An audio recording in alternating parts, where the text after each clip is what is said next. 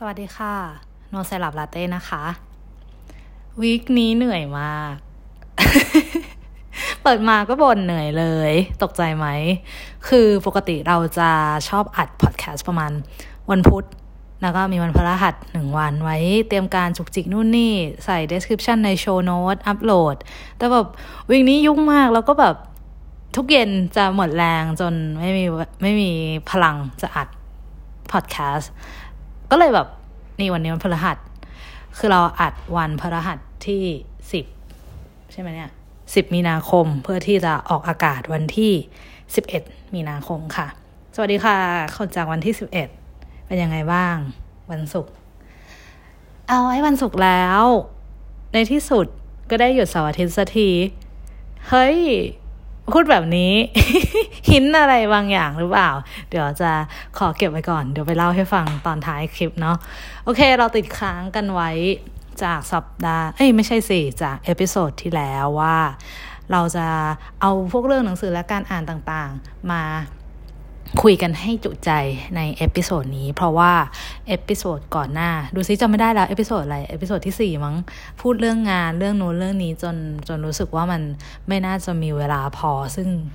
ซึ่งก็เป็นอย่างนั้นจริงๆค่ะขนาดพูดเรื่องงานอย่างเดียวยังปาเข้าไปแบบเกือบสองชั่วโมงใครฟังจบคือเขาแบบอยากจะมอบโล่โนไซรัปลาเต้ให้เดี๋ยวก่อนนะขอเวลาไปออกแบบโล่ก่อนใครฟังจบมาบอกกันหน่อยนะแบบรู้สึกแบบแบบจะรักมากอะ จะรักมากที่แบบเออคุณฟังเรื่องของเราอะเอาละเพื่อไม่ให้เสียเวลากันดีกว่าโอ้ลืมถามเลยสบายดีกันไหมคะเป็นยังไงกันบ้างสัปดาห์ที่ผ่านมาหวังว่าทุกคนจะทำงานแต่พอดีได้พักผ่อนกันเต็มที่ไม่ปวดหลังนะคะ เออสัปดาห์ที่ผ่านมาเนี่ยเราอ่านหนังสือค่อนข้างน้อยบอกตามตรงเลยเพราะว่าหนึ่งคือถ้าใครได้ติดตาม Instagram ของเราน่าจะได้อ่านโพสต์ที่เราแบบแอบระบายนิดหน่อยว่าแบบเออช่วงนี้เป็นอะไรไม่รู้หยิบเล่มไหนมาก็รู้สึกไม่สนุกเลยแบบแบบบางทีก็ไม่อยากจะพูดว่าไม่สนุกอีกแบบ not all ที่ไม่สนุกหรือว่าแบบ not all ไม่ได้ไม่สนุกสำหรับทุกคนบางคนเขาอาจจะรู้สึกสนุกแล้วก็อาจจะรู้สึกออฟเฟนกับสิ่งที่เราพูดก็ได้ไม่อยากจะแบบว่าขัดใจใครเอ่อเอาไปว่าไม่สนุกสำหรับเราหยิบมาเราแบบไม่รู้สึกอยากอ่านต่อแล้วเราก็รู้สึกแบบมันแบบอืมพูดยังไงดีอ่ะมันมันบอกไม่ถูกอ่ะนะคือมันไม่ใช่ว่าหนังสือมันไม่สนุกแต่เราอ่านแล้วเราแบบไม่อยากจะอ่านต่อเรารู้สึกว่ามันจะแบบมันไม่ดึงดูดใจเลยอ่ะมันไม่รู้สึกว่าแบบโอ๊ยอยากอ่านต่อแล้วอยากรู้ว่าจะเป็นยังไงต่อแล้วแต่ทีเนี้ยด้วยความที่มันไม่ได้แบบแย่ขนาดแบบอย่างเช่นคดีฆาตกรรมซูชิจานหมุนที่เราเคยเล่าไปในเอพิโซดก่อนหน้านี้มั้งว่าเราไม่ชอบทัศนคติของตัวละครในเรื่องเลยรู้สึกว่ารับไม่ได้อ่ะมีความรู้สึกเหมือนตัวละครเป็นคนคนนึงที่เราเกลียดเราก็เลยไม่อยากอ่านก็เลยไม่อ่านต่อคือเราไม่ได้รู้สึกแบบชิงชังมันขนาดที่จะแบบคว้างทิ้งได้แต่ทีเนี้ยมันเป็นเล่มที่แบบมันก็ไม่ได้แย่นะแต่ฉันก็ไม่อยากจะอ่านต่อแล้วก็ไม่รู้จะทำยังไงดีแบบพอไม่อ่านต่อก็ก็รู้สึกมันเหมือนแบบเราลื้อของออกมาจากตู้แล้วเราก็ยังไม่ได้จัดเก็บเรายังไม่รู้ว่าจะเก็บมันยังไงแล้วของก็กองเต็มห้องไปหมดเลยตอนนี้ก็คือเริ่มเล่มใหม่เยอะมากประมาณแบบเป็นสิบเล่มแล้วก็อ่านไม่จบสักเล่มมีใครเป็นอย่างนี้บ้างไหมอ่ะเราเราทุกคนจัดการความรู้สึกนี้ยังไงคือเรารู้สึกว่ามันมันมันคือมันช่างเป็นปัญหาที่ไม่ควรจะเป็นปัญหาใช่ป่ะแบบมันจะมาเป็นปัญหาอะไรเนี่ยไม่อยากอ่านก็ก็ไม่ต้องอ่านเหมือนที่เราเคยบอกทุกคนแต่ทีเนี้ยมันคาใจไงคือมันคาใจว่ามันไม่สนุกจริงไหมคืออยากจะอ่านให้จบแล้วแบบจะได้พูดถูกว่าฉันไม่ชอบมันจริงๆนะเดี๋ยวแบบเดี๋ยวเดี๋ยวเดี๋ยวมันก็จะต้องมีความรู้สึกว่าเฮ้ยเผื่อแบบครึ่งหลังสนุกนะหรือว่าแบบเดี๋ยวมันอาจจะสนุกก็ได้คือมันมีความรู้สึกแบบเนี้ยตลอดแบบเฮ้ยเดี๋ยวมันจะสนุกอาจจะสนุกก็ได้เดี๋ยวอีกนิดนึงนะลองลองทนอ่านไปอีกหน่อยแต่แม่งพอคิดว่าเป็นความรู้สึกว่าต้องทนอ่านแล้วมันก็ทำใจไม่ได้อะทำไมฉันต้องมาทนอ่านหนังสือด้วยอะอย่างเช่นยกตัวอย่างเลยนะคะเพิ่งอ่านจบไปเมื่อสักสัปดาห์ก่อนคือเมืองในหมอกของอนุสรณ์ ติปยานนท์ตอนแรกตั้งตอนแรกก็จะไม่อ่านแล้วแหละเสร็จแล้วทีนี้ก็มีเสียงแว่วเข้ามาว่าเฮ้ยมันไม่ได้แย่นะ เอาเอางี้ก่อนตอนแรกที่เราไม่อยากอ่านเพราะเรารู้สึกว่าพล็อตมันแบบพล็อตมันเฟื่อมากเลยอะไออารมณ์ประมาณแบบสองคู่กู้โลกประมาณเนี้ยแล้วเราก็เลยไม่อยากอ่านแต่มีพอได้ยินเสียงคนบอกว่ามันมันก็ไม่ได้แย่ขนาดนั้นลองอ่านดูมันโอเคก็เลยซื้อมาแล้วก็นานมากซื้อมานานมากดองไว้จนเอออ่านดีกว่าก็หยิบมาอ่านค่ะมันแบบเอออ่านจนอ่านไปได้ครึ่งเล่มอะแล้วก็รู้สึกว่าไม่ไหวละกับพล็อตเรื่องกับเนื้อเรื่องตัวละครสิ่งที่ตัวละครตัดสินใจสิ่งที่ตัวละครทำมันว่ามันมันไม่เข้าใจอ่ะเออเราไม่เข้าใจเลยอ่ะว่าทำไมถึงทำแบบนั้นแล้วเราก็อ่านถึงจุดหนึ่งอ่ะเรารู้สึกว่าไม่อ่านต่อแล้วดีกว่าวะแม่งเป็นอย่างนี้แบบน่ารำคาญมากแต่สักพักก็คาใจว่ะเอามาอ่านต่อให้จบแล้วกันอยากรู้ว่ามันจะไปสุดที่ตรงไหนพออ่านจบแล้วก็ไม่ไม่น่าอ่านเลยเสียดายเวลาว่ะเออพูดตรงๆเลยเรารู้สึกเสียดายเวลามากคือเราเราเคยชอบงานของอาจารย์ต้นมากเลยนะชอบเอ่ออะไรนะลอนดอนป่ะลอนดอนกฎความลับในรอยจูบเออคือเมืองในหมอกอ่ะมันไม่มีเสน่ห์เลยอ่ะแบบอย่างลอนดอนหรือว่าเออเพลงรักนิวตริโนพวกเนี้ยคือมันถึงแม้มันจะเป็นเรื่องคนหายไปแล้วก็เป็นการเล่าย้อนอดีตมันแต่มันยังมีแบบเอ่อมีบรรยากาศมีมีมีบางอย่างในการเล่ามันมีเสน่ห์สิ่งที่เขานำมาปรุงแต่งเนื้อเรื่องมันน่าติดมันเนื้อเรื่องมันอาจจะไม่ได้ใหม่หรืออาจจะไม่ได้อาจจะไม่ได้ว้าวอะไรแต่แต่แบบอ่านไปแล้วมันรู้สึกแบบเออมันรื่นรมนะแต่เมืองในหมอกมันมันมันไม่มันไม่มีเสน่ห์อย่างนั้นน่ะอันนี้เราไม่รู้ว่ามันเป็นความผิดของใครหรือมันไม่ใช่ความผิดของใครเลยคือหมายถึงว่าแบบทั้งเราทั้งนักเขียนต่างก็โตขึ้นด้วยวัยต่างก็ไปเจออะไรมาแล้วมันก็เป็นไปไม่ได้อยู่แล้วที่คนเรามันจะเหมือนเดิมตลอดไปแล้วแบบจากลอนดอนกับความลับในรอยจูบมาจนถึงวันนี้มันกี่ปีแล้วอะเก้าปีสิบปีได้ไหมเออแล้วแบบคือเมืองในหมอกอะเรารู้สึกว่ามันไม่ไปไหนมาไหนแล้วมันก็มันก็บอกอะไรที่มันแบบเออพูดตามตรงนะมันแบบโอ้ my god น้ำเน่าอะแบบโอ้แบบทำไมเรายังยึดมั่นถือมั่นอยู่กับอะไรในในแนวคิดของการจะต่อสู้ต่อสู้กับอะไรบางอย่างด้วยความดีหรือด้วยหรือด้วยการเอ่อด้วยการคิดว่าเราแบบ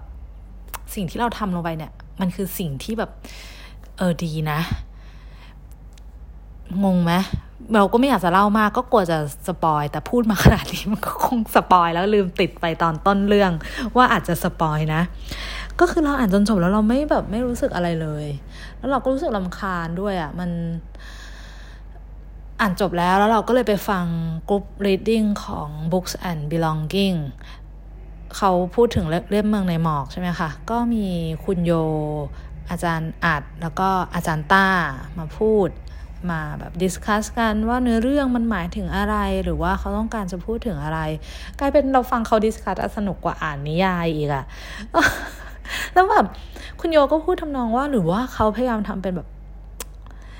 เอออะไรแบบนิทานแฝงหรือเปล่าแบบให้มันถึงเราจะดูเรารู้สึกว่าโอ๊ยตายแล้วแบบพูดเรื่องประมาณนี้อีกแล้วหรอแบบอะไรแบบทำนองแบบการอ่านช่วยโลกได้อย่างเงี้ยหรือว่าการปลูกต้นไม้จะช่วยขจัดหมอกพิษคือมันดูเป็นอะไรที่แบบ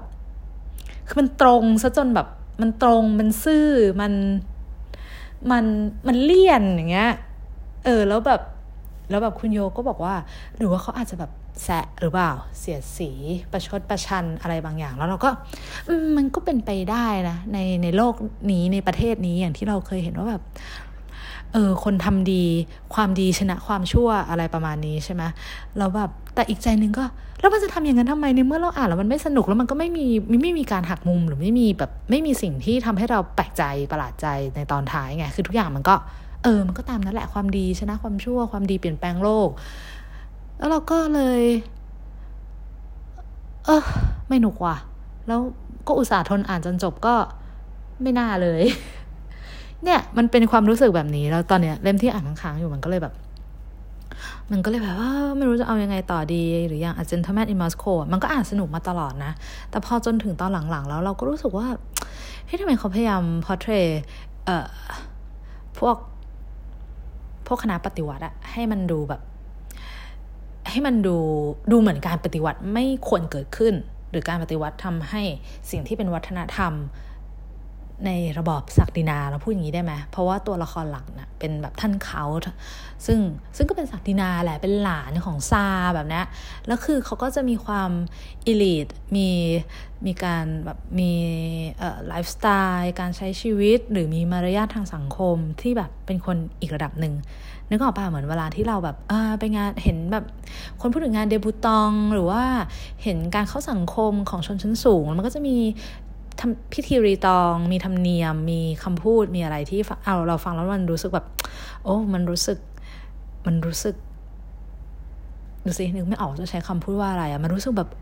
ว้าวมันดูประหลาดมันดูเป็นเป็นเรื่องที่เราไม่ได้เห็นทุกวันแล้วเรารู้สึกสนใจ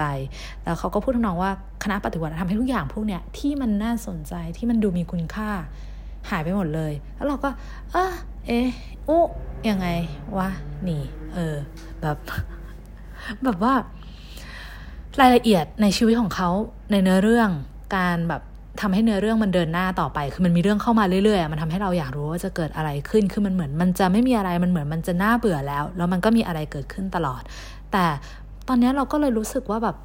เหมือนความคิดของเรากับความคิดกับสิ่งที่เขานำเสนอมาในเนื้อเรื่องมันขัดๆกันอยู่ไงมันแบบคือมันอืมมันเหมือนในเนื้อเรื่องเขาพยายามจะพูดว่าแบบสิ่งที่เป็นระบอบเก่ามันไม่ควรจะหายไปบางแต่ตัวท่านเขาอ่ะเขาเขาก็เหมือนเป็นคนที่อยู่ในระบอบเก่าแต่เขาไม่ได้เหมือนไม่ได้เป็นคนเลวเอางี้ดีกว่าเหมือนไม่ได้เป็นเหมือนเป็นคนดีอ่ะเออเป็นคนรวยแต่ดีอย่างเงี้ยแล้วทำไมเขาต้องมาเจอแบบนี้มันเลยทำให้คนที่ต้องการเปลี่ยนแปลงดูเป็นคนเลวไปเลยถ้ามองจากมุมที่คนที่ลงมือเปลี่ยนแปลงกระทำกับท่านเขาอะนะแต่เรายังไม่รู้ว่าในตอนท้ายจะเป็นไงเพราะว่าตอนนี้เราอ่านมาถึงช่วงท้ายๆแล้วแล้วแล้วรัสเซียมันก็หมดหมดยุคหมดยุคสตาลินแล้วไงแล้วทุกอย่างมันก็เริ่มจะเปลี่ยนมันก็แบบประเทศมันก็เริ่มเปิดความเปลี่ยนแปลงมันก็เริ่มเข้ามาแล้วคราวนี้คือมันเปลี่ยนแปลงจริงๆแล้วอะมันเปลี่ยนแปลงในแง่ของแบบโลกมันเปลี่ยนแปลงแล้วท่านเขามันก็รับไม่ได้กับสิ่งความเปลี่ยนแปลงที่เกิดขึ้นเพราะทุกอย่างมันเร็วไปหมดมันมันมีการเอาระบบบัญชีเข้ามาใช้การบันทึกรายรับรายจ่ายการการทำงานแบบเป็นระบบแบบระบบสายพานอย่างปัจจุบันอย่างนั้นอะเรามันมันทำเหมือนในสายตาของท่านเขาอะเสน่ห์บางอย่างของงานบริการมันหายไปก็ก็คิดว่าเดี๋ยวจะอ่านต่อแล้วค่ะแต่แบบก็หยุดมาพักนึงแล้วเพราะว่าเพราะว่ารู้สึกแบบมันขัดขัดอ่ะอ่านแล้วมันขัดขัดอ่านแล้วมันแบบเถียงกับตัวละครยังไงก็ไม่รู้แล้วอันนั้นก็เป็นอีกเรื่องนึงที่อ่านค้างอยู่เหมือนวันนี้มาบ่นว่าเราอ่านอะไรไม่จบมากกว่า อีกเรื่องที่อ่านค้างอยู่ก็คืออันตัวพระพระเจ้านี้คือแมวค่ะของนาซึเมะโซเซกิอ่านใกล้จบแล้วนะแต่เชื่อว่าพอตอนแรกที่เราอ่านเนี่ยเรารู้สึกว่ามันสนุกเหมือนอีเมลนี่แม่งแบบปากจัดมากเลยทำไมช่างสังเกตช่างวิเคราะห์เสียดสีแดกดันอะไรขนาดนี้แต่แบบเหมือนเราอ่านคนด่าใครอ่านอีเมลเนี่ยด่าเจ้านายทั้งเล่มอะพอถึงตอนท้ายมันเริ่มแบบโอ้ไม่ไหวแล้วขึ้นมาถึงคอแล้วมันมันไม่มีเรื่องอื่นจะพูดหรอนอกจากเรื่องด่าเนี่ยซึ่งไอ้มนุษย์ขี้เหม็นนี่มันก็น่าด่าจริงๆเลยนะแต่มันด่าทั้งเรื่องอ่ะมันก็เริ่มเบื่อคือเมื่อก่อนเหมือนเขาจะลงเป็นตอนหรือลงเป็นบทความในนิตยสารคือมันไม่ได้รวมเล่มแบบนี้เราเลยเข้าใจว่าการอ่านแบบเป็นแบบรายปักหรือรายเดือนอ่ะมันมันมันไม่หนักหนามันไม่อินเทนส์เท่าการอ่านแบบรวดเดียวในเล่มหนาๆก็เลยคิดว่าเพราะเพราะเรามาอ่านรวดเดียวด้วยมั้งมันเลยรู้สึกเยอะเกินไปสำหรับเราก็พักไว้ก่อน นั่นแหละ แต่ว่าแต่ว่าแต่ว่าเมื่อสัปดาห์ที่ผ่านมาเนี่ยค่ะมีได้อ่านหนังสือเล่มนึงที่แบบชอบมากเลยเป็นของสำนักพิมพ์กำมะหยี่นะคะเล่มใหม่ที่ที่เพิ่งออกขอหยิบหน้าปกมาดูแป๊บนึงนะคะเป็นเนี่ยแหละเล่มที่มันเป็นปกแข็งอะชื่อหายสามหายสาบศูนย์ของผู้เขียนชื่อจูดิธ ชาลันสกี้ไม่แน่ใจว่าออกเสียงถูกไหมนะคะตรงโปรยปกเขาพูดว่าความแตกต่างระหว่างการมีอยู่และการไม่มีอยู่อาจไม่สลักสำคัญนักตราบใดที่มีความทรงจำเราอ่านเรื่องย่อของข ของสำนักพิมพ์ที่เขาลงไว้แล้วก็รู้สึกว่าหนังสือเล่มนี้มันมันน่าสนใจฮะก็เลยลองไปดูใน Google ว่าแบบนักเขียนคนนี้เขาเป็นใครเขาเขียนงานแนวไหนเขาเป็นคนเยอรมันค่ะแล้วเขาเป็นเหมือนจะเป็นบรรณารักษ์อยู่ที่ห้องสมุดเบอร์ลินนะแต่มันก็แบบไซส์แบบห้องสมุดประจำรัฐประจำเมืองห้องสมุดใหญ่ไม่ใช่ห้องสมุดเล็กแล้วก็เป็นนักวิชาการเป็นนักเขียนซึ่งในเล่มนี้เขาพูดคอนเซปต์ของเขาคือหยิบสิ่งที่หายสาบสูญไปแล้วจากโลกนี้มาพูดถึงยกตัวอย่างนะคะเช่นเสือแคสเปียนซึ่งเป็นเสือสายพันธุ์หนึ่งที่เคยมีอยู่บนโลกนี้จนถึงประมาณแบบคือมันหายสาบสูญไปแบบเป็นร้อยปีแล้วแหละคือสาบสูญไปเพราะหนึ่งหนึ่งคือถูกจับมาเออมันถูกจับถูกฆ่าถูกล่าด้วยประมาณนี้หรือว่าอย่างเช่นงานเขียนของซัฟโฟซัฟโฟเนี่ยเป็นกวีผู้หญิงตั้งแต่ประมาณแบบ เจ็ดร้อยถึงแปดร้อย บี ซี ซึ่งเชื่อกันว่าเขาอยู่แถวแถวแบบเหมือนแบบทางกรีกพวกนี้ค่ะอ๋ออยู่บนเกาะเลสบอสแต่เราไม่แน่ใจว่าเกาะเลสบอสอยู่แถวไหนซึ่งซัฟโฟเนี่ยเขาเขียนงานไว้เยอะมากแต่ว่างานของเขาที่เหลือรอดมาจนถึงปัจจุบันอะไม่มีงานชิ้นไหนมีมีงานชิ้นเดียวที่สมบูรณ์เป็นแบบกลอนเป็นกวีเป็นบทประพันธ์เป็นคนแรกที่แบบเขียนไลริกอะเขียนแบบออกมาเป็นเนื้อเพลงอย่างนั้นอะก็เลยได้แบบในยุคนั้นอะเขาถือว่าแบบเป็นหนึ่งใน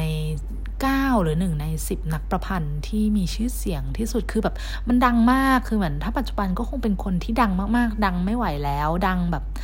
ดังแบบต้องมีรูปปั้นหรือว่าดังในระดับที่จะต้องเป็นที่พูดถึงว่าเขาเป็นจุดเริ่มต้นของศิลปะบางอย่างแต่ด้วยความที่แบบเขาเกิดมานานแล้วผลงานของเขาก็มีมานานมากแล้วมันหลงเหลือมาอยู่ปัจจุบันแค่บทเดียวที่เป็นหนึ่งบทเต็มๆส่วนที่เหลือมันมันเป็นท่อนเป็นคำมันไม่มีอันไหนเลยที่มีบทเต็มๆอีกมีแค่แบบคำขึ้นต้นคำลงท้ายเพราะว่ากระดาษหรือหนังมั้งเหมือนเมื่อก่อนเขายังเขียนลงหนังอยู่มันแบบ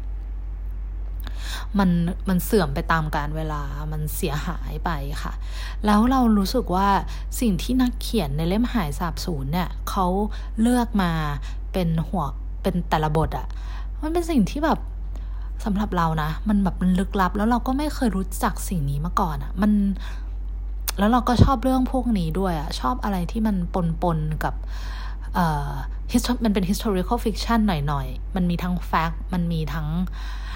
มันมีทั้งฟิกชันมันมีทั้งเป็นเป็นทั้งเรื่องแต่งไอสิ่งที่เป็นสารตั้งต้นเนี่ยมันคือแฟกต์แน่นอนอ่ะมันมีการพิสูจน์มันมีการค้นหามาแล้วว่าสิ่งนี้เคยมีอยู่บนโลกนี้แต่ที่เหลือมันคือการแต่งจากเรื่องที่เขาไปค้นคว้าต่อแล้วเราแบบชอบทุกอย่างที่เขายกมาพูดถึงเลยอ่ะเราขอยกตัวอย่างนะว่าที่เราชอบมีอะไรบ้างอย่างอย่างเช่นอย่างเช่นอืมบทแรกเขาพูดถึงทูอานาคีมันเป็นเกาะแห่งหนึ่งที่ว่ากันว่าเคยมีอยู่บนโลกนี้แล้วหายไปเพราะว่าเกิดแผ่นดินไหวแต่แต่เราไม่รู้ว่ามันมีอยู่จริงไหมเพราะว่าไอตอนที่เขาบันทึกว่าเกาะทูอานาคีมีอยู่เนี่ยมันเป็นลูกเรือที่เหมือนกับสมัยก่อนที่มีการล่าอาณานิคมต่างๆเขาก็จะแล่นเรือออกไปท่องโลกแล้วก็วาดแผนที่แล้วก็จดรายละเอียดมาว่าอ่าแล่นเรือออกมาถึงตรงนี้เจออะไรบ้างแต่มันมีความสงสัยไงมันเกิดข้อโต้แย้งขึ้นว่าไอ้ตรงจุดนั้นน่ะมันเหมือนจะไม่มีเกาะเลยนะคือมันมีอีกเกาะนึงที่เป็นมีมีจริงๆแต่ไอ้ทูอานาคีเนี่ยมันเป็นไปได้ไหมว่าตอนนั้นน่ะลูกเรือแล่นเรือออกมาจนจนเกิดภาพหลอนแล้วเพราะว่าแบบอาหารก็เริ่มร่อยหรอขนมกินขนมปังบูดๆกับน้ำกร่อยๆแบบร่างกายมันก็ไม่ไหวอาจจะแบบคิดไปเองว่ามีเกาะนี้แต่มันก็เป็นความคิดไปเองที่ออกจะเป็นตุเป็นตะเพราะเขาวาดลงแผนที่มาด้วยว่าเคยมีเกาะนี้ก็แบบเออมันเป็นเรื่องที่ยังถกเถียงยังสงสัยแต่แต่ด้วยความเล่า เอ่อด้วยด้วยภาษาที่เขาใช้เล่าอ่ะมันมันเหมือนมีเวทมนต์เออภาษาเขาอ่ะมันมีวรรณศิลป์มากนะแต่เราไม่แน่ใจอ่ะบางคนอาจจะไม่ชอบสิ่งแบบภาษาแบบนี้ก็ได้เพราะว่ามันก็ทั้งเยินเยอะแล้วก็อาจจะช้าแล้วก็แล้วก็อธิบายเยอะมากๆบางคนอาจจะรู้สึกว่ามันง่วงนอนแต่เราอ่ะชอบเพราะว่ามันมันเป็นสไตล์ภาษาที่เราชอบเลยเรายังอธิบายไม่ถูกว่ามันคือยังไงเหมือนกันเอ่อหรือว่าอย่างเช่นเราชอบตอนที่บอกว่าเล่าถึงลำนำรักของแซฟโฟมากอันเนี้ยก็เล่าประวัติแซฟโฟประมาณหนึ่งเลยหรือว่าคัมภีร์ทั้งเจ็ดของมณีคืออ่านแล้วเราถึงได้รู้ว่าสมัยก่อนเคยมีศาสนาชื่อว่าศาสนามณีมณีแบบคือในนี้เขาสะกดด้วยคำว่าสะกดว่ามณีเหมือนมณีทั้งเจ็ดแบบเพชรมณีอะไรแบบนี้เลยนะคะแต่ภาษาอังกฤษอ่ะเขาสะกดว่า M A N I ซึ่งเหมือนเป็นศาสนาในดินแดนแถบอิหร่านเกิดขึ้นหลังหลังจากมีศาสนาคริสต์แล้วอ่ะน่าจะสักประมาณศตวรรษที่สองหรือสองร้อยเราเราจำไม่ได้เหมือนกันนะเดี๋ยวเราเปิดดูเลยดีกว่าหนึ่งร้อยแปดสิบเจ็ดเออทุกบทน่ะตอนก่อนก่อนเข้าสู่เนื้อเรื่องเขาจะมีแฟกต์แบบเกร็ดเรื่องข้อมูลเกี่ยวกับสิ่งที่เขาจะจะเขียนถึงให้อ่านด้วยว่าจริงๆแล้วมันคืออะไรอย่างเช่นคัมภีร์ทั้งเจ็ดของมณีมณีเกิดขึ้นเกิดมณีเกิดเมื่อค.ศ.สองร้อยสิบหกที่เมืองบาบิโลเนียแล้วก็เล่าไปว่าเขามีชีวิตอะไรยังไงเสร็จแล้วเขาก็เหมือนได้รับเทวะองค์การให้ประกาศคำสอนแล้วก็เลยออกสอนศาสนาพอออกสอนศาสนาก็เกิดการตั้งเป็นลัทธิมานีกีขยายตัวไปทั่วอาณาจักรเมโสโปเตเมียแล้วก็ขยายมาถึงจีนด้วยนะคะยังมีการค้นพบหลักฐานหรือค้นพบคัมภีร์ของมณีที่ประเทศจีนแต่ว่าตอนหลังถูกยับยั้งแล้วก็ปราบปรามแล้วก็มีการตั้งกฎขึ้นมาว่าถ้าใครนับถือศาสนามณีจะต้องถูกประหารชีวิตนั่นทำให้ศาสนานี้ต้องเหมือนค่อยๆหายสาบสูญไปเรื่อยๆจนไม่เหลือเลยไม่เหลืออะไรเลยเออแล้วเขาก็หยิบมาเล่าแต่วิธีการเล่าอย่างเรื่องคัมภีร์ทั้งเจ็ดของมณีเนี่ยผู้เขียนอะเล่าตั้งแต่เหมือนแบบการสร้างโลกอะว่าแบบโลกมันเกิดขึ้นจากอะไรแล้วก็ค่อยๆมาเป็นแบบสิ่งมีชีวิตเป็นมนุษย์แบบยุคหินมนุษย์ถ้ำเมโสโปเตเมียมาจนถึงแบบมาจนถึงแบบมนุษย์ในยุคที่เราไม่เล่ร่อนแล้วอะเราลงหลักปักฐานเรามีการเพาะปลูกแล้วก็ค่อยๆเกิดอะไรขึ้นมาเกิดศาสนาเกิดการรวมตัวแล้วก็ค่อยมาถึงว่ามณีเกิดขึ้นแล้วมณีทำอะไรต่อไปโอ้ยอันเนี้ยอ่านแล้วรู้สึกแบบโอ้โหแบบวิธีการเล่าของเขาอะแม่งโคตรเก่งอะแล้วแต่ละเรื่องเล่าไม่เหมือนกันด้วยนะถึงแม้ว่าคอนเซปต์มันเหมือนกันคือพูดถึงสิ่งที่หายสาบสูญไปแล้วเรามีสารตั้งต้นในสิ่งเดียวกันแต่วิธีการเข้าหาสารตั้งต้นนั้นอะแตกต่างกันไปหมดเลยเฮ้ยชอบมากดีจริงอะเล่มเนี้ยโคตรชอบเลยแบบไม่ไม่เคยอ่านอะไรแบบนี้มาก่อนด้วยแบบคนที่สามารถทำให้ทั้งแฟกต์แล้วก็เรื่องแต่งมันกลมกลืนมันมันกลมมากจนจนเราอ่านได้สนุกแบบที่เหลือเชื่ออยากให้ไปอ่านนะหายสาบสูญของสำนักพิมพ์กำมะหยี่แต่มีแต่ปกแข็งอะปกแข็งสี่ร้อย สี่ร้อยยี่สิบบาทค่ะเล่มนี้ได้รับรางวัลเยอะด้วยแล้วก็เพิ่งเขียนมาเร็วๆนี้เลยได้มีได้รับสองรางวัลคือเอ่อเมื่อปีที่แล้วนะคะ Warwick Prize for Women in Translation กับ Helen and Kurt Wolf Translation Prize เออรู้สึกว่าแบบเป็นเล่มที่ดีจริงๆเนี่ยแล้วแบบพอเจอเล่มหนึ่งที่สนุกเราก็รู้สึกว่าเออแม่งคุ้มค่าแล้วที่อ่านแต่อันนี้ยังอ่านไม่จบนะใกล้จบแล้วล่ะค่ะนอกจากเล่มหายสาบสูญแล้วอีกเล่มหนึ่งที่กำลังอ่านอยู่ก็คือเออเดี๋ยวนะแป๊บนึงนะคะขอดูชื่อก่อนมันเป็นของนักเขียนชาวทิเบตนักเขียนชาวทิเบตเอ้ยไม่ใช่สิขอโทษค่ะนักเขียนชาวภูฏานเขาเขียนอ่านี่เจอละเรื่องราวในสีและเรื่องอื่นๆอันนี้เป็นเรื่องสั้นค่ะของผู้หญิงภูฏานที่เรื่องสั้นทุกเรื่องก็จะเกี่ยวกับผู้หญิงแล้วก็จะสะท้อนให้เห็นชีวิตความเป็นอยู่ของผู้หญิงภูฏานที่ที่ต้องเผชิญกับความเปลี่ยนแปลงในประเทศ ตอนนั้นเหมือนแบบเป็นช่วงที่เขาเริ่มเปิดประเทศแล้วก็รับรับวัฒนธรรมต่างประเทศเข้ามาแล้วมันก็เกิดการแครชกันระหว่างแบบเก่ากับใหม่เขาก็เล่าเรื่องประมาณนี้แต่แบบเราเรารู้สึกว่าไม่เคยอ่านหนังสือที่พูดถึงวัฒนธรรมภูฏานเลยหรือว่าเรื่องสั้นที่เขียนโดยคนภูฏานอะไรประมาณนี้เลยรู้สึกสนใจแล้วแบบเล่มนี้เรามีความรู้สึกหนังสือเลือกเรามากเลยอะเออมีมีใครเคยเจอเหตุการณ์ประมาณนี้ไหมคือวันนั้นเราไปบุ๊กโมบี้แล้วเราก็หยิบหนังสือเราเลือกหนังสืออยู่ก็ไปหยิบเอ๋นววิถีที่แบบเป็นของของอะไรอะเราไม่แน่ใจคบไฟหรือของอะไรสักอย่างที่แบบเป็นหนังสือวิชาการหน่อยเราก็แบบหยิบมา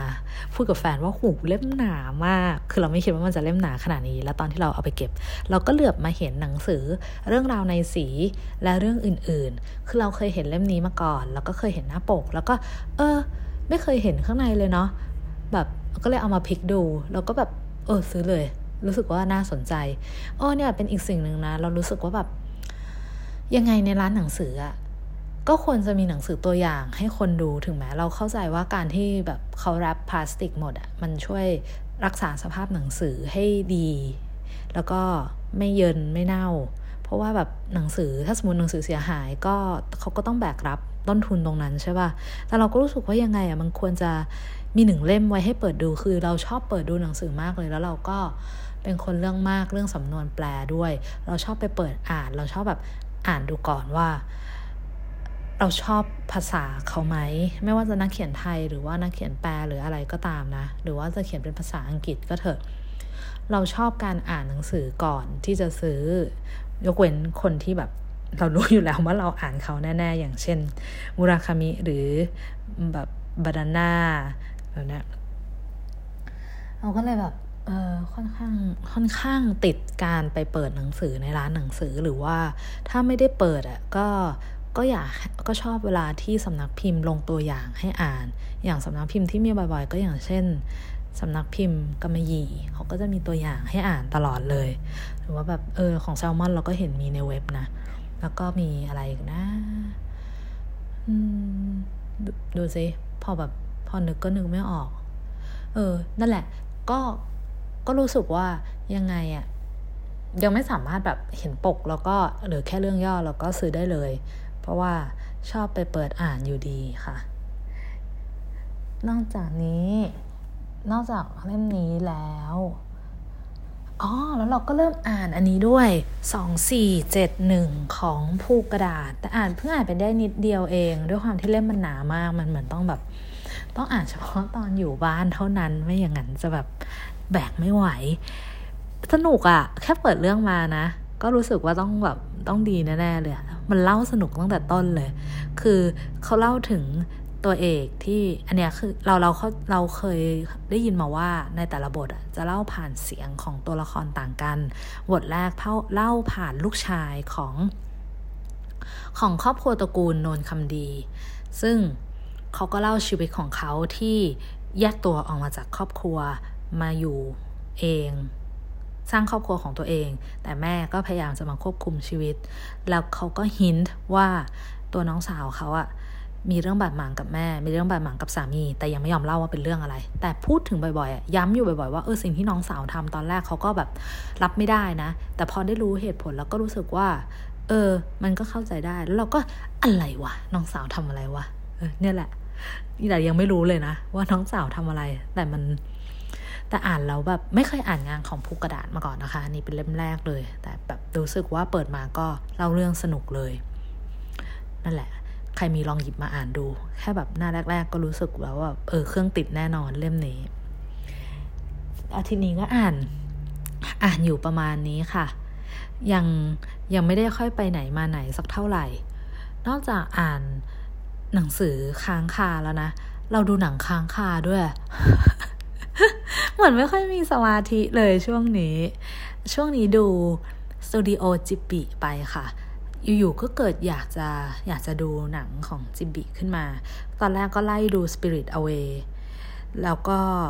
พอดู Spirit Away จบก็เอออ่ะดูอะไรต่อดีมาดู Money When Money Was There แล้วเราก็ตอนแรกเราก็แบบเฮ้ยรู้สึกมันไม่มีไม่มีอะไรเลยว่ะ เราเราแบบเนื้อมันยาวนะหนังของจิบลิแต่ละเรื่องอ่ะแบบเป็นชั่วโมงหรือสองชั่วโมงเลยอ่ะแต่บางทีเราแบบเราดูแล้วรู้สึกว่ามันแบบประเด็นมันเราไม่ค่อยแน่ใจว่าเขาจะพูดถึงประเด็นอะไรหรือบางทีมันอาจจะแบบไม่ต้องพูดถึงประเด็นอะไรก็ได้หรือเปล่านะเราก็เลยแบบเออดูด้วยความสปีดแบบว่า หนึ่งจุดห้า พอดูจบก็ยังแบบไม่แล้วแก่ใจก็เฮ้ยไม่หวะแม่งลองลองดูอีกสักหน่อยดิลองดูก็เลยไปเปิดโตโตโร่ดูก็ก็คือจริงๆอ่ะโตโตโร่อ่ะเราเคยดูไปแล้วนะตอนนั้นอ่ะชอบแต่พอมาดูอีกรอบนึงกับรู้สึกแบบเรารำคาญว่าทำไมเด็กมันกรี๊ดมันแหกปากตลอดเวลาก็เลยดูไม่ได้อีกแบบก็เลยเปลี่ยนแต่แต่ก็ยังไม่ละความพยายามตอนนี้ก็เลยเปลี่ยนมาดู Ariety อยู่ค่ะก็หวังว่าแบบเออมันจะมีสักเรื่องที่ที่เราถูกใจนะดู Spirit Away ก็ค่อนข้างชอบเพราะว่าเขาดีไซน์ฉากอะไรสวยเลยล่ะแล้วก็เนื้อเรื่องก็สนุกดีด้วยเห็นที่ญี่ปุ่นเขาจะทำ Spirit Away เป็นละครเวทีด้วยนะคะก็อยากเห็นเหมือนกันว่าไอ้พวกฉากในโรงอาบน้ำหรือว่าฉากตอนขึ้นอะไรนะขึ้นลิฟต์เนี่ยฉากตอนที่ยืนรอรถไฟอ่ะเขาจะทำออกมาเป็นยังไงเราเห็นรูปคนที่แต่งตัวเป็นแม่มดชื่ออะไรเนี่ยในเรื่องบาบาป่ะเออเขาทำออกมาเหมือนมากๆเลยอ่ะทำเหมือนในการ์ตูนเลยรู้สึกว่าเก่งจังนอกจากนี้แล้วนอกจากดูหนังแล้วก็ไม่ไม่ได้ไม่ได้ดูเรื่องอะไรแล้วค่ะก็มีประมาณนี้รู้สึกว่าอยากอ่านหนังสือนะแต่ก็ไม่รู้จะอ่านอะไรดีมีใครเป็นอย่างนี้บ้างไหมยังแบบ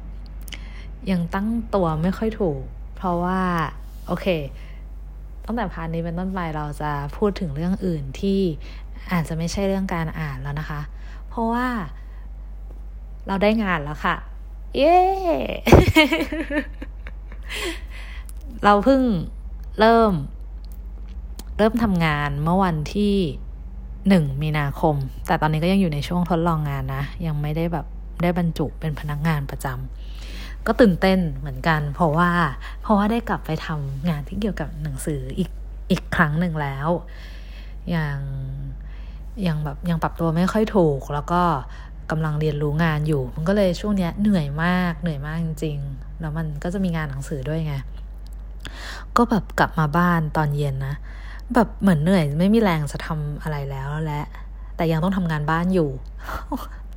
เบื่อมากเลยอ่ะมีใครเป็นไหมรู้สึกแบบเบื่องานบ้านอ่ะคือจริงๆเราอ่ะชอบทำงานบ้านนะเพราะว่ามันเหมือนเราไม่ต้องทำอะไรอ่ะมือเราอ่ะทำงานไปอัตโนมัติแต่เวลาที่มันเหนื่อยมากๆอ่ะมันก็ไม่ไหวอ่ะแล้วทีนี้เรากลับมาทำงานเต็มเวลาแล้วใช่ไหมแล้วพอต้องทำงานบ้านด้วยอีกมันก็ยิ่งแบบมันก็ยิ่งไปกันใหญ่อ่ะมันก็ท้อแท้มันก็ตอนกลางคืนอ่านหนังสือได้สองหน้าแล้วหลับเลยโอ้โหหลับไวมากจนแบบโอ้เมื่อไหร่ฉันจะอ่านหนังสือจบวะเนี่ยอ่านได้แค่วันละสองหน้าตลอดเลยแล้วด้วยความที่ตอนนี้มันยัง work from home อยู่มันก็ยังไม่มีการเดินทางอะไรแบบไม่ได้พกหนังสือติดตัวไปอ่านเหมือนเมื่อก่อนที่เราไปออฟฟิศเก่าใช่ไหมคะแต่ไอออฟฟิศใหม่เนี่ยเราเรานั่งแท็กซี่ไปสะดวกที่สุดมันก็เลยคงไม่ได้อ่านหนังสือระหว่างเดินทางแล้วล่ะยังไม่รู้ว่าจะเอาหนังสือการอ่านเนี่ยไปใส่ไว้ตรงไหนในชีวิตประจำวันดีเห็นบางคนเขาตื่นเช้ามาอ่านหนังสือก็อยากทำบ้างแต่ตอนเช้าก็ไม่เคยจะตื่นเลยก็อยากจะนอนต่อตลอดทุกทีเลยก็เลยแบบยังยังปรับตัวไม่ค่อยถูกอันนี้อยู่เป็นถือว่าเป็นช่วงปรับตัวดีกว่าแต่ว่าแบบเอออยากมาบอกข่าวดีทุกคนว่าเนี่ยแหละได้ได้เริ่มงานที่ใหม่แล้วถึงแม้จะเป็นช่วงทดลองงานก็ตามเสร็จแล้วทีนี้ที่วันก่อนเราเปิดแบบ คิว แอนด์ เอ แล้วแบบคุณแพรก็บอกว่าคุณจะไม่พูดถึงเรื่องมูเราได้งานไม่ได้นะก็คือว่าถ้าเกิดใครไม่รู้มีคนจำได้ไหมคือช่วงก่อนหน้านี้เรามีลง wallpaper แล้วแบบเราไปสั่งทำ wallpaper กับมูเตเวิลมาให้ทำ wallpaper ไพ่ไพ่ยิปซีอะค่ะแบบที่เขาฮิตกัน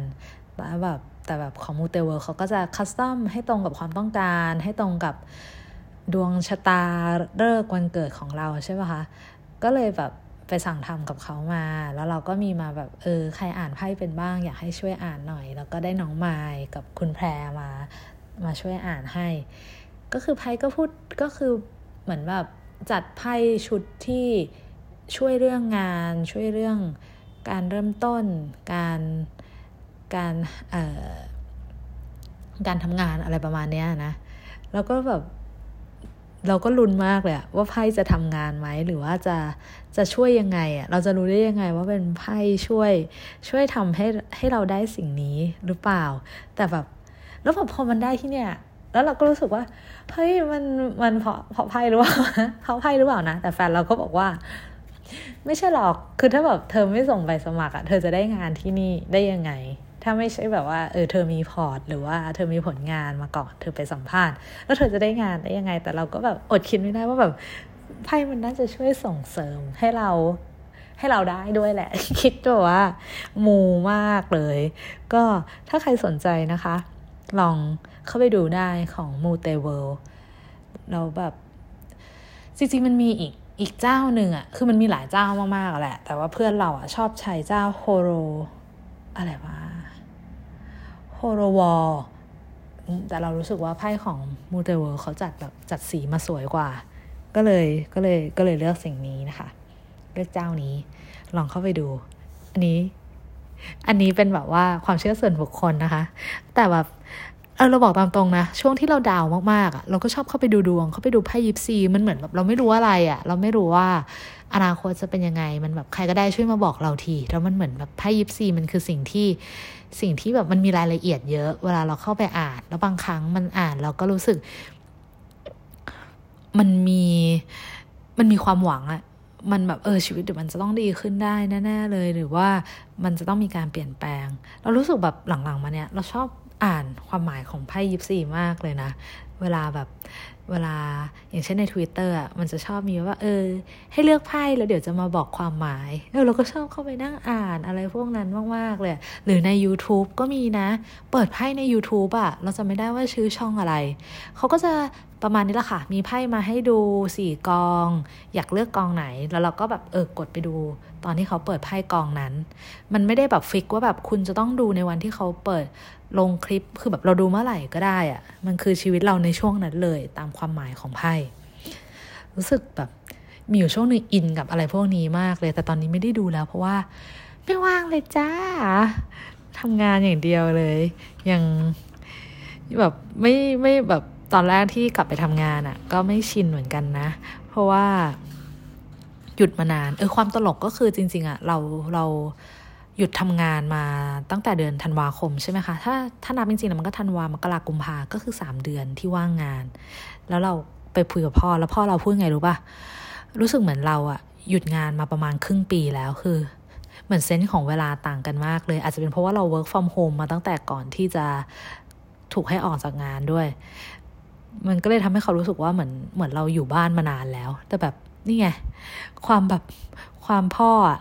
เหมือนพูดมาได้ว่าแบบอืมได้งานก็ดีละครั้งนี้หยุดนานเลยเนาะตั้งครึ่งปีเราแบบป๊าคือเพิ่งหยุดเดือนธันวาเองครึ่งปีอะไรวะเนี่ยเออนอกจากนอกจากแบบว่าเรื่องงานแล้วตอนนี้ก็เออตอนนี้ก็หมกมุ่นเรื่องงานอย่างเดียวแหละแบบว่ากำลังเรียนรู้งานอยู่อะไรอยู่ก็อาจจะแบบเพจในเพจใน Instagram ก็ไม่ค่อยแอคทีฟเท่าไหร่อาจจะไม่ได้แบบตอบรับกิจกรรมที่คนอื่นส่งมาให้หรือไม่ได้พูดคุยอะไรเพราะว่าแบบนี่แหละยุ่งยุ่งจริงแล้วบางทีแบบทำงานเหนื่อยก็แบบไม่ไม่มีอารมณ์จะทำอะไรต่อเลยอะเนาะไม่ดีเลยตอนที่แบบตอนที่แบบเหนื่อยมากๆก็จะรู้สึกว่าคิดถึงตอนว่างงานจังแต่ว่าตอนว่างงานมันไม่มีเงินไงมันก็ไม่ดีใช่ปะไม่มีเงินนี่ไม่ดีเลยอะ นี่เราทำงานเพื่อเงิน นอกจากคำถามเรื่องมูเตเวิลด์แล้วเดี๋ยวเราไปดู คิว แอนด์ เอ อื่นๆกันต่อดีกว่าค่ะมีคนส่ง คิว แอนด์ เอ มา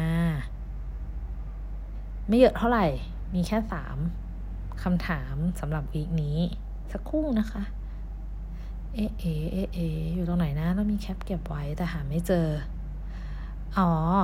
มีคุณปะทูถามว่าหนังสือเล่มที่บ่งบอกถึงตัวตนของคุณน้ำตาลได้ดีที่สุดจะหาว่าขายไหมจะบอกว่าหายสาบสูญนี่แหละคือมันแบบเป็นทุกสิ่งที่เราชอบในการอ่านเลยอะ ณตอนนี้นะคือตอนนี้เรารู้สึกว่าเราชอบอ่านงานประเภทนี้มากเลยเราชอบเออเราชอบประวัติศาสตร์ประมาณนึงแล้วมันก็ผสมกับความงามทางภาษา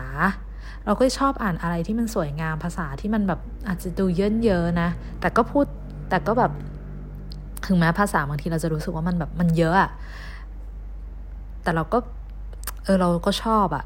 ชอบในความเยอะแล้วก็ชอบเรื่องประเด็นที่เขาเลือกมาพูดด้วยเล่มเนี้ยเลยรู้สึกว่าเล่มนี้แหละเป็นเป็นตัวเรามากๆเลยอ่าแต่แล้วก็คุณจะไม่พูดเรื่องหมู่และได้งานไม่ได้นะพูดแล้วนะคะคุณแผลแล้วก็มีอีกหนึ่งคำถามค่ะเคยตั้งเป้าหมายแล้วผิดหวังไหมคะเราควรแสดงความอ่อนแอหรือควรเข้มแข็งต่อหน้าคนที่เป็นห่วงเราดีคะเคยค่ะก็เคยตั้งเป้าหมายเราไม่ได้ไม่ได้ไม่ได้ตามนั้นหรืออย่างแบบตอนที่เราทำงานที่เก่าอ่ะเราก็ตั้งเป้าหมายนะว่าเราจะได้ไปเทรนงานเราก็ตั้งใจทำงานเพราะว่าเรามองว่าเขาคงไม่มีวันปิดบริษัทแน่นอนเนื่องจากเขาเป็นบริษัทใหญ่แต่แบบโอ้โหมันก็ผิดไปอย่างไปจากที่คิดเยอะมากเลยอ่ะแล้วตอนนั้นเราก็ดาวมากเราก็แบบเราก็ร้องไห้เยอะซึ่งเราก็แบบพูดกับเพื่อนกับแฟนคือเรามีแค่สองคนนี้ที่มีเพื่อนสนิทหนึ่งคนแล้วก็มีแฟนนี่แหละที่เราแบบพูดทุกเรื่องเลยแล้วก็แบบบอกทั้งแบบแพนิคทั้งกังวลทั้งอะไรต่างๆแบบให้เขาเห็นแล้วเราก็รู้สึกเลยรู้สึกว่าต่อหน้าคนที่เป็นห่วงนะมันก็เอาเอาจริงๆนะมันก็ยากเพราะเราไม่รู้ว่าเขาอะรับความรู้สึกของเราได้ขนาดไหนเราอาจจะต้องออกตัวก่อนเลยตั้งแต่ตอนแรกว่าแบบเออขอคุยด้วยได้ไหมเนี่ยมีเรื่องเครียดมากเลยกุ้มใจเราอาจจะต้องดูท่าทีของเขาประมาณนึงด้วยอย่าเพิ่งไปแบบโถมใส่เขาทีเดียวด้วยความรู้สึกทั้งหมดเพราะบางครั้งเขาอาจจะไม่ใช่คนที่เราสามารถระบายความในใจได้ขนาดนั้นมันมันก็ไม่ใช่ความผิดของเขาเหมือนกันนะเพราะว่าแต่ละวันเราก็เจออะไรต่างๆมาเยอะแล้วเราก็ไม่รู้ว่าเขารับความรู้สึกของเราได้แค่ไหนเนี่ยเราไม่ควรจะแบบไปแบบไปเทใส่เขาอะเราก็ควรจะแบบเออถามความสมัครใจหรือถามความยินยอมจากเขาหน่อยอย่างอย่างแฟนเราอะตอนแรกที่เราสัมภาษณ์งานใช่ป่ะแล้วเราก็รู้สึกว่าเราอะเฟลเราตอบไม่ดีเลยอะเราก็ไลน์ไปหาเอ้ยเราก็เมสเสจไปหาแฟนเราก็บอกเขาว่าแบบเพิ่งสัมภาษณ์งานเสร็จขอคุยด้วยได้ไหมเออแฟนเราก็โทรมาสิก็เลยโทรไปแล้วเราก็แบบร้องไห้ ซึ่งซึ่งแบบเหมือนตอนนั้นมันแบบมันไม่ไหวแล้วมันจะระเบิดมากๆเลยเราก็รู้สึกดีมากที่ได้พูดไปเราก็รู้สึกดีจริงๆที่มีคนรับฟังหรือตอนที่เรารู้ว่าเราต้องออกจากงานแล้วก็โทรไปไปเล่าให้เพื่อนฟังเลยบางทีมันแค่การได้เราเราได้เล่าออกไปก็ทำให้เรารู้สึกดีขึ้นแล้วแต่ถ้าเล่าผิดคนมันก็จะยิ่งลงเหวไปกันใหญ่คือเล่าผิดนี่ชีวิตเปลี่ยนเหมือนกันนะเพราะฉะนั้นอย่าแบบเราต้องไม่คิดว่าเวลาที่เราทุกข์หรือว่าเรากำลังไม่สบายใจคนอื่นจะต้องปลอบหรือคนอื่นจะต้องเห็นใจเราเราก็ควรจะเลือกคนที่จะเปิดเผยความรู้สึกด้วยถ้าเขาเป็นห่วงเราจริงๆแล้วก็แล้วก็เหมือนเหมือนอยากรู้อยากรับรู้ความรู้สึกของเราทั้งหมดจริงๆอ่ะคุณเล่าให้เขาฟังเถอะคุณแบบเปิดใจได้เลยเต็มที่นั่นแปลว่าเขาอ่ะพร้อมแล้วพร้อมที่จะฟังหรือให้คำปรึกษาหรืออาจจะแค่อยู่ข้างๆถึงแม้เขาอาจจะยังไม่รู้ว่าควรจะบอกคุณยังไงดีเราเราก็แค่ต้องการคนรับฟังจริงๆนะเหมือนหรือแค่แบบสำหรับเรานะตอนช่วงก่อนหน้านี้ที่ดาวมากๆเราก็รู้ว่าแบบเออมันมันมันเราเองยังไม่รู้เลยว่าเราจะทำยังไงกับชีวิตอ่ะคนอื่นก็คงไม่มีทางรู้รู้ไปมากกว่าเราเหมือนกันแหละเขาก็จะแบบถึงคำพูดของเขามันอาจจะแบบธรรมดาหรือว่าจะไม่ได้ไม่ได้แบบมีข้อมูลอะไรเยอะแยะมากแบบอาจจะแบบได้แค่ว่าแบบอืมแบบลองตอนนี้แบบพักก่อนไหมหรือว่าเดี๋ยวลองดูไปเรื่อยๆนะเดี๋ยวก็ได้งานเองแหละให้ลองทำดูก่อนลองทำไปถ้าไม่ชอบก็ไม่ต้องทำมันอาจจะเป็นคำง่ายๆแต่เรารู้สึกแบบเออแค่เราได้ระบายออกไปแล้วก็ได้ฟังสิ่งที่เขาพูดมันก็โอเคแล้วเราก็ไม่ได้คาดหวังว่าเขาจะต้องให้คำปรึกษาอะไรยิ่งใหญ่อลังการมาเป็นแผนงานว่าแบบ